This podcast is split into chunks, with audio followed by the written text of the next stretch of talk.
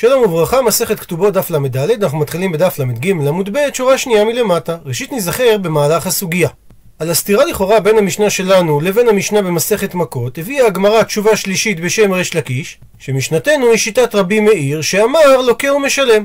וכדי שזה יסתדר עם המשך המשנה שהבעל ביתו פטור מן הקנס, העמידה הגמרא שלשיטת רבי מאיר מת ומשלם לית לי. ועל כך הקשתה הגמרא מהברייתא שגנב וטבח בשבת, או גנב וטבח לעבודת כוכבים, או גנב שור הנסכל וטבחו, שאמר רבי מאיר שהוא משלם תשלומי ארבעה וחמישה. ומכאן לכאורה מוכח שלפי רבי מאיר יש גם מת וגם משלם. ענה על כך רבי יעקב בשם רבי יוחנן, או רבי ירמיה בשם רבי שמעון בן לקיש, שרבי אבין ורבי איל וכל חברותא משמי דרבי יוחנן אמרי, היו אומרים שהברייתא מדברת בטובח על ידי אחר. ושואלת על כך הגמרא, אם מדובר בטובח על ידי אחר, אז מה הייתה מאיו דרבנן דפטרי? מדוע חכמים בברייתא פוטרים את הגנב מלשלם? והרי אין פוקים לבדרבא מיניה כי הוא לא מתחייב מיתה. עונה על כך הגמרא, מן חכמים? מי זו הדעה שמוזכרת כחכמים בברייתא? הפכנו דף, רבי שמעוני, דאמר שחיטה שאינה ראויה לא שמה שחיטה. שכך אומר רבי שמעון במסכת חולין, ששחיטה שאינה ראויה דהיינו שהיא לא מתירה את הבשר לאכילה, היא לא נחשבת שחיטה, ולכן לא צריך לכסות את הדם במקרה כזה, וגם אין במקרה כזה איסור של אותו ואת בנו לא תשחטו ביום אחד. ובגלל שהשחיטה של הגנב לא מתירה את הבשר באכילה, אז היא לא נחשבת שחיטה, או בלשון התורה טביחה, ולכן הוא יהיה פטור מתשלומי ארבעה וחמישה. מקשה הגמרא על התשובה הזאת, התנח. ההסבר הזה אכן נוח ומסתדר. כאשר הוא שחט עבור עבודת כוכבים, או שהוא שחט ושור הנסכל, שזו אכן נחשבת שחיטה שאינה ראויה. הוא מסביר רש"י, דזבחי מתים, והכוונה היא לבהמה שהוקרבה עבור עבודה זרה, שהיא אסורה באכילה, וכן שור הנסכל, שמשנגמר דינו לסקילה הוא אסור בהנאה. אלא כיצד תסביר את המקרה שהבריאה הברייתא שמדובר על שחיטת בהמה בשבת שהרי זו שחיטה ראויה היא דתנן שכך שנינו במשנה במסכת חולין. השוחט בשבת או וביום הכיפורים אף על פי שמתחייב בנפשו בגלל השחיטה בכל זאת שחיטתו כשרה.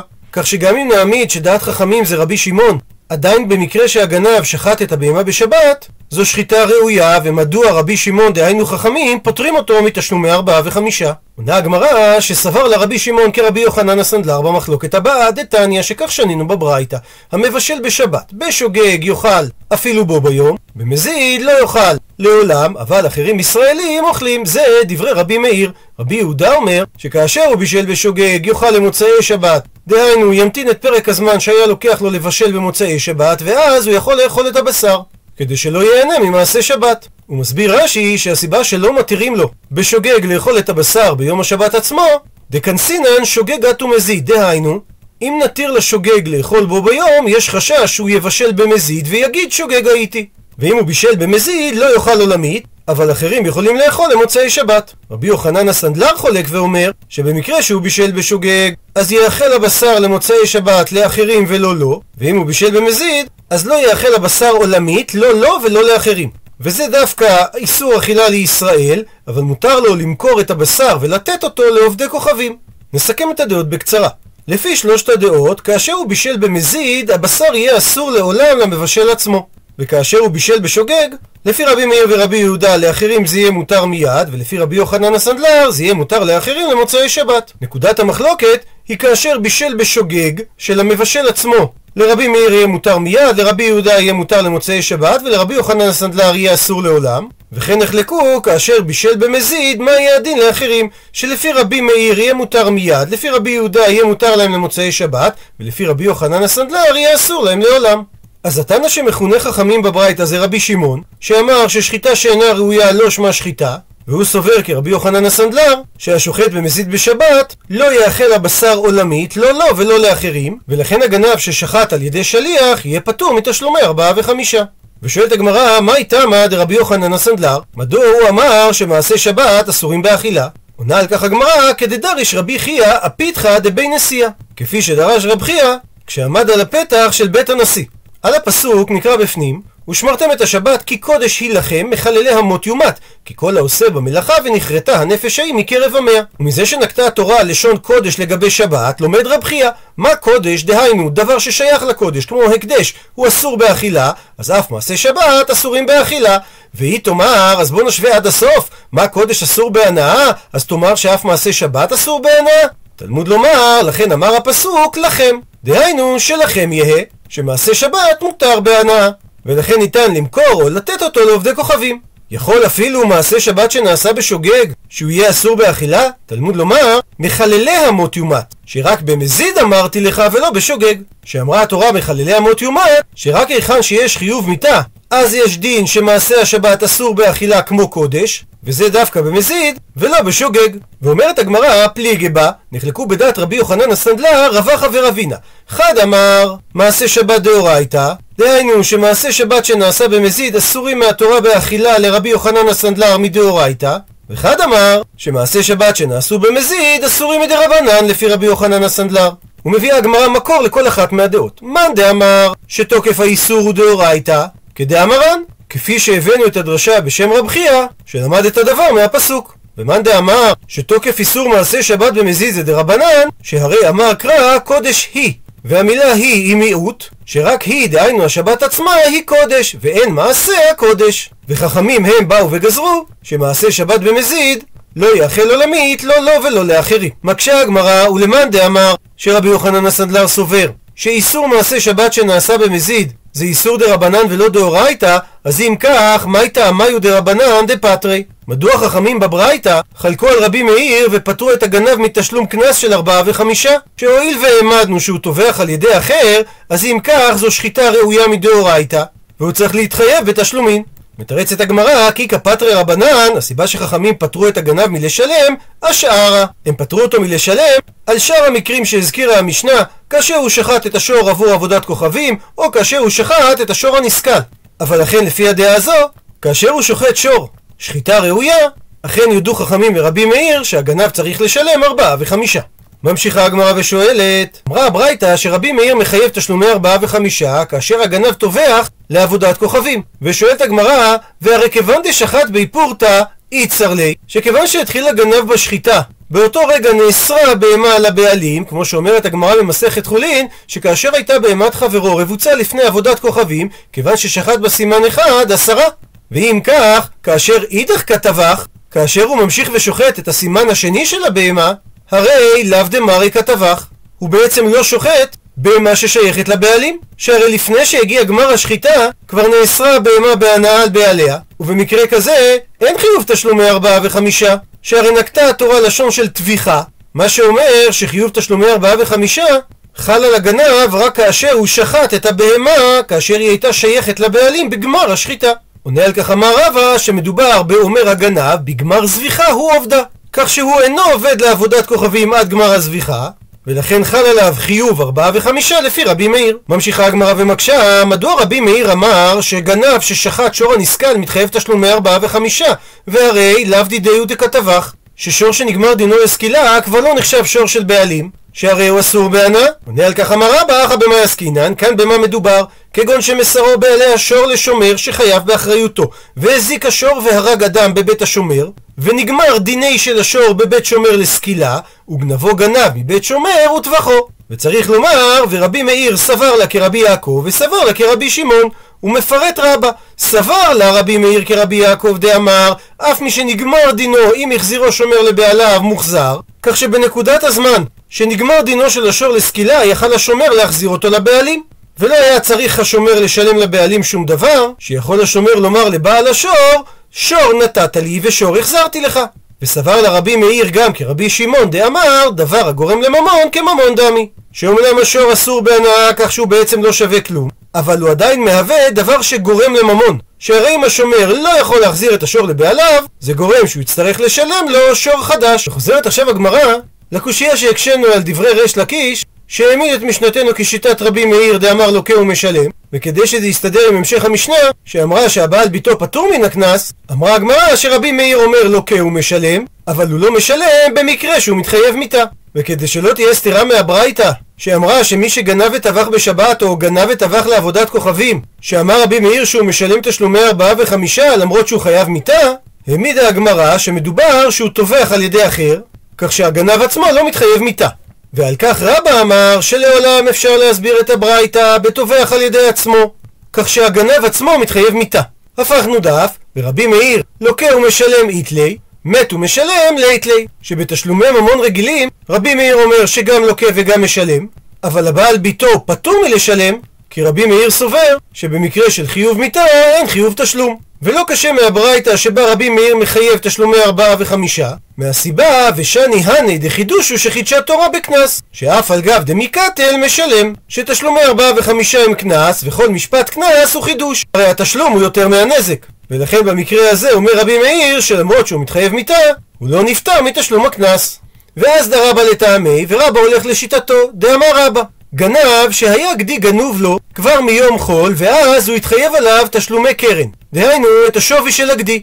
וטבחו בשבת, כך שבשבת לא חל עליו חיוב הממון, אלא חיוב הקנס. אז במקרה כזה הוא יהיה חייב תשלומי ארבעה וחמישה, שכבר נתחייב בגניבה קודם שיבוא לידי איסור שבת. עכשיו בטביחה בשבת הוא יתחייב רק את חיוב הקנס שהוא חידוש, ומכאן הוכחה שרבא סובר כרבי מאיר, שאין מיתה פוטרת מתשלום קנס. מה שאין כן, כאשר הוא גנב וטבח את הגדי בשבת, שאז חיוב הממון בא עליו באיסור שבת, אז הוא יהיה פטור מלשלם ארבעה, שאם אין גניבה, אז גם אין טביחה ואין מכירה. שכיוון שהוא לא יתחייב על הקרן, דהיינו על שווי הגדי עצמו, אז הוא גם לא מתחייב קנס, שהרי התורה אמרה תשלומי ארבעה וחמישה, ולא תשלומי שלושה וארבעה.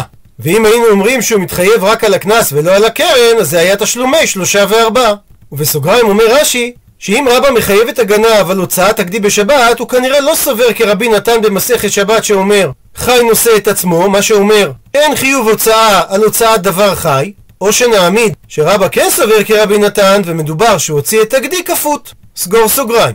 מביאה הגמרא מימרא דומה, ואמר רבא גנב שנכנס בפתח הרגיל של הבית, והיה גדי גנוב לו, שעשה בו פעולת קניין כאשר הוא היה בתוך הבית. וטבחו במחתרת, שהוא חתר מנהרה בבית, והוציא משם את הגדי וטבח אותו. במקרה כזה הוא יהיה חייב תשלומי ארבעה, שכבר נתחייב בגנבה קודם שיבוא לידי איסור מחתרת. ואיסור מחתרת הכוונה שכאשר גנב בא במחתרת, הוא מתחייב מיתה, שהרי התורה אמרה שאם בעל הבית ימצא אותו, אין לו דמים. כי גנב כזה שבא במחתרת יודע שאם בעל הבית יראה אותו, הוא יגן על רכושו, ולכן הוא בא על דעת זה שייתכן והוא יצטרך להרוג את בעל הבית, והתורה אמרה, בא להורגך, השכם להורגו. ובגלל שהוא כבר נתחייב בגניבה לפני שהיה עליו איסור מחתרת, דהיינו עונש מוות, אז הוא חייב בתשלומי ארבעה, כפי שראינו, ולדעת רבה, נעשו חידוש, ולכן לא אומרים קימלה בדי רבא מיני. מה שאין כן, במקרה שהוא גנב וטבח במחתרת, דהיינו שהוא גם נכנס לבית דרך המחתרת, כך שמההתחלה היה עליו עונש מיתה, לכן הוא יהיה פטור מתשלומי ארבעה, שהרי שאם אין גניבה, אין דביחה ואין מכירה. כפי שהסברנו, שהרי התורה אמרה תשלומי ארבעה וחמישה, ולא תשלומי שלושה וארבעה. ואם אין חיוב ממון שהרי אומרים קימלה בדרבא מיני, אז גם אין תשלומי קנס. לכאורה קשה, מדוע רבא היה צריך להשמיע לנו את אותו עיקרון בשני מקרים שונים? עונה על כך הגמרא וצריכה. שרבא היה צריך להשמיע לנו את העיקרון בשני המקרים. מדוע? דאי ישמעינן רק במקרה של שבת, אז הייתי אומר, משום דאיסורה איסור עולם, שהרי כל זמן שיעידו עליו שחילל שבת, ימיתו בית דין. ולכן אולי רק במקרה כזה, יאמר רבא שמדובר על מיתה חמורה שפוטרת אותו מממון. אבל אולי חיוב מיתה שמגיע בגלל שהוא בא במחתרת, שזה חיוב מיתה דאיסור שהו, שהרי אם לא מוצאים אותו באותו זמן, אז אחר כך כבר אסור להרוג אותו. אז אימה לא, אולי נאמר שזה לא נחשב חיוב מיתה שפוטר אותו מממון. ולכן היה רבא צריך להשמיע לנו את המקרה של בא במחתרת. מצד שני, ואי ישמיעינן רק את המקרה של בא במחתרת, אז הייתי אומר שרק במקרה הזה מיתה פוטרת מממון, משום דמחתרתו זוהי התרעתו. שהרי מדובר על מיתה חמורה, שהרי הוא מתחייב בה גם ללא התראה. אבל במקרה של גונב בשבת, דבעיה ההתראה, שצריך להתרות בו ואם לאו הוא לא מתחייב מיתה, אז אימה לא. אז אולי נאמר שזו לא מיתה חמורה ולכן היא לא פוטרת מתשלום ממון, ולכן צריך הרבה להשמיע לנו גם במקרה הזה, שלא אומרים קים לבדי רבא מיני. ובאותו עניין אמר רב פאפא, אדם שהייתה פרה גנובה לו לפני שבת וטבחה בשבת, הוא חייב בתשלומי חמישה, שכבר נתחייב בגניבה קודם שיבוא לידי איסור שבת. מה שאין כן אם הייתה פרה שאולה לו וטבחה בשבת, שהוא יהיה פטור מתשלומי חמישה. הוא מסביר רש"י, כי באותה שעה שהוא טבח את הפרה, הוא גם גזל אותה מהבעלים שלה, כך נוצר שחיוב המיטה וחיוב הממון באים כאחד. אמר לי שואל רבא חברי דרבא לרב אשי, האם רב פאפא פרה אתה להשמועינן? מה רב פאפה בא לחדש לנו? שהרי לכאורה הוא חוזר בדיוק על מה שרבא אמר, רק במקום להגיד גדי הוא משתמש בדוגמה של פרה. אמר לי, עונה לו רב אשי שרב פאפה שאולה עתה להשמועינן. הוא בא להשמיע לנו את הדין של פרה שאולה, שמי שטובח אותה בשבת פטור מתשלומי חמישה. סגא דתא חמינא, היה עולה על דעתך לומר שהואיל ואמר רב פאפה שמשעת משיכה הוא די התחייב לי במזונותיה, שכמו שאמר רב פאפה בבבא מציע, שמהרגע שהשואל מושך את הפרה הוא מתחייב להאכיל אותה, הכא נמי, אז כאן גם נאמר שמשעת שאלה התחייב באונסיה, שמשעת השאלה מוטל עליו חיוב הקרן כלפי הבעלים, כך שהיית יכול לחשוב ולומר שכאשר הוא טובח אותה בשבת, חל עליו רק חיוב הקנס, ולכן הוא יתחייב בתשלומי חמישה. כמה השמלן, בא רב פאפה להשמיע לנו, שכיוון שכל זמן שהפרה עדיין קיימת, הוא יכול להחזיר אותה לבעליה, אז רק באותה שעה שהוא טובח אותה, הוא גוזל אותה בפועל מהבעלים, ולכן חיוב המיתה וחיוב הממון באים כאחד. וממילא אומרים כי לבדרבא מיני והוא פטור מתשלומי חמישה.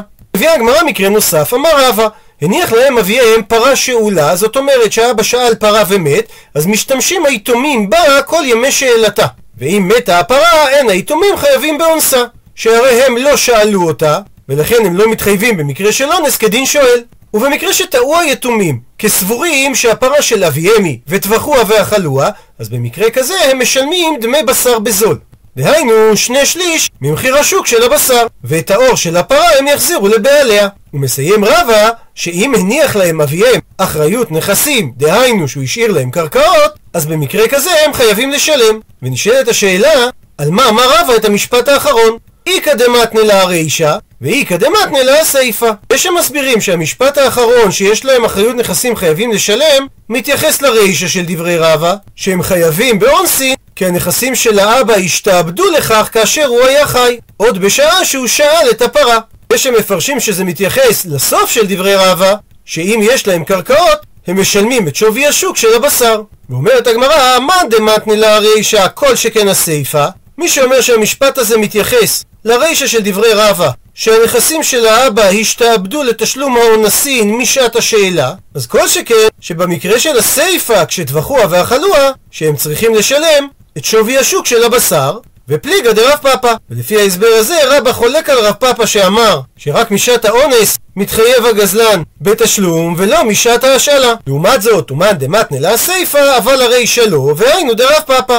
מסביר רש"י, שמי שמסביר שהמשפט האחרון בדברי רביה מתייחס למקרה שהם טבחו את הפרה ואם הניח להם אביהם אחריות נכסים אז הם משלמים את דמי הבשר כשווי השוק ולא בזול, אז נדייק שבמקרה של הרישא שמתה הפרה, הם לא מתחייבים לשלם אפילו אם האבא הוריש נכסים, מה שאומר שנכסי האב לא השתעבדו משעת השאלה. ולפי ההסבר הזה, דברי רבא תואמים לדברי רב פאפא, שאמר שרק משעת האונסין ואילך מתחייב השואל בתשלומין, ובשעה שקרה האונס, הרי אין שואל שהוא כבר מת, ולכן לא ניתן לחייב את נכסיו. עד לכאן דף ל"ד. למעוניינים בהרחבה, הזכרנו את רבי יוחנן הסנדלר. עליו נאמר בתלמוד הירושלמי, אמרו רבי יוחנן הסנדלר, אלכסנדרי לאמיתו, זאת אומרת הוא נולד באלכסנדריה שבמצרים. הוא היה תנא בן המאה השנייה מתלמידי רבי עקיבא, והיה דור רביעי לרבן גמליאל הזקן. הדעה המקובלת, מדוע הוא נקרא סנדלר, על שם מקצועו כסנדלר, יש אומרים כיהלומן, או על שם הלכה בעניין סנדל שהוא אמר פעם.